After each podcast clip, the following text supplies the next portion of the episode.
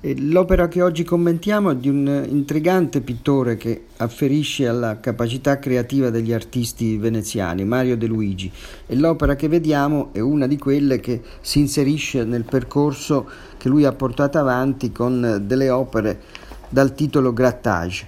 Eh, De Luigi, che era nato nel 1901, è stato un pittore italiano e ha aderito al movimento spazialista di Lucio Fontana col quale aveva firmato nel 1951 il manifesto degli spazialisti.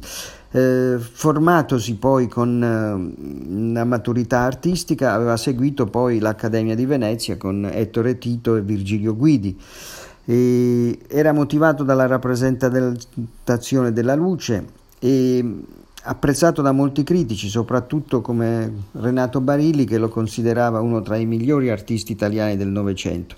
Ha questa tecnica del grattage di cui l'opera che mostriamo ne evidenzia le, le caratteristiche, che è il suo tratto più conosciuto poi.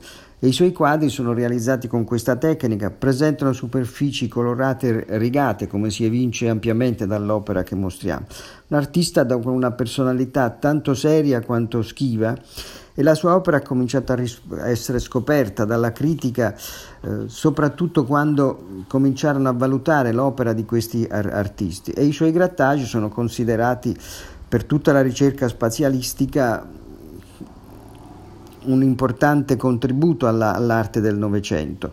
E quindi lo collochiamo con un artista che mossosi nella novero degli artisti veneziani ha superato le strettoie del regionalismo, collocandosi con una visione che andava ben oltre. Esposto a tutte le biennali di Venezia, molte di esse nel 30, 32, nel 62, nel 68 con una sala personale e la Biennale di Venezia giustamente gli ha dedicato nell'80 un'importante retrospettiva. È presente in musei e raccolte pubbliche, ma direi che l'opera che mostriamo, il Grattage, è sintomatica della capacità creativa di questo artista.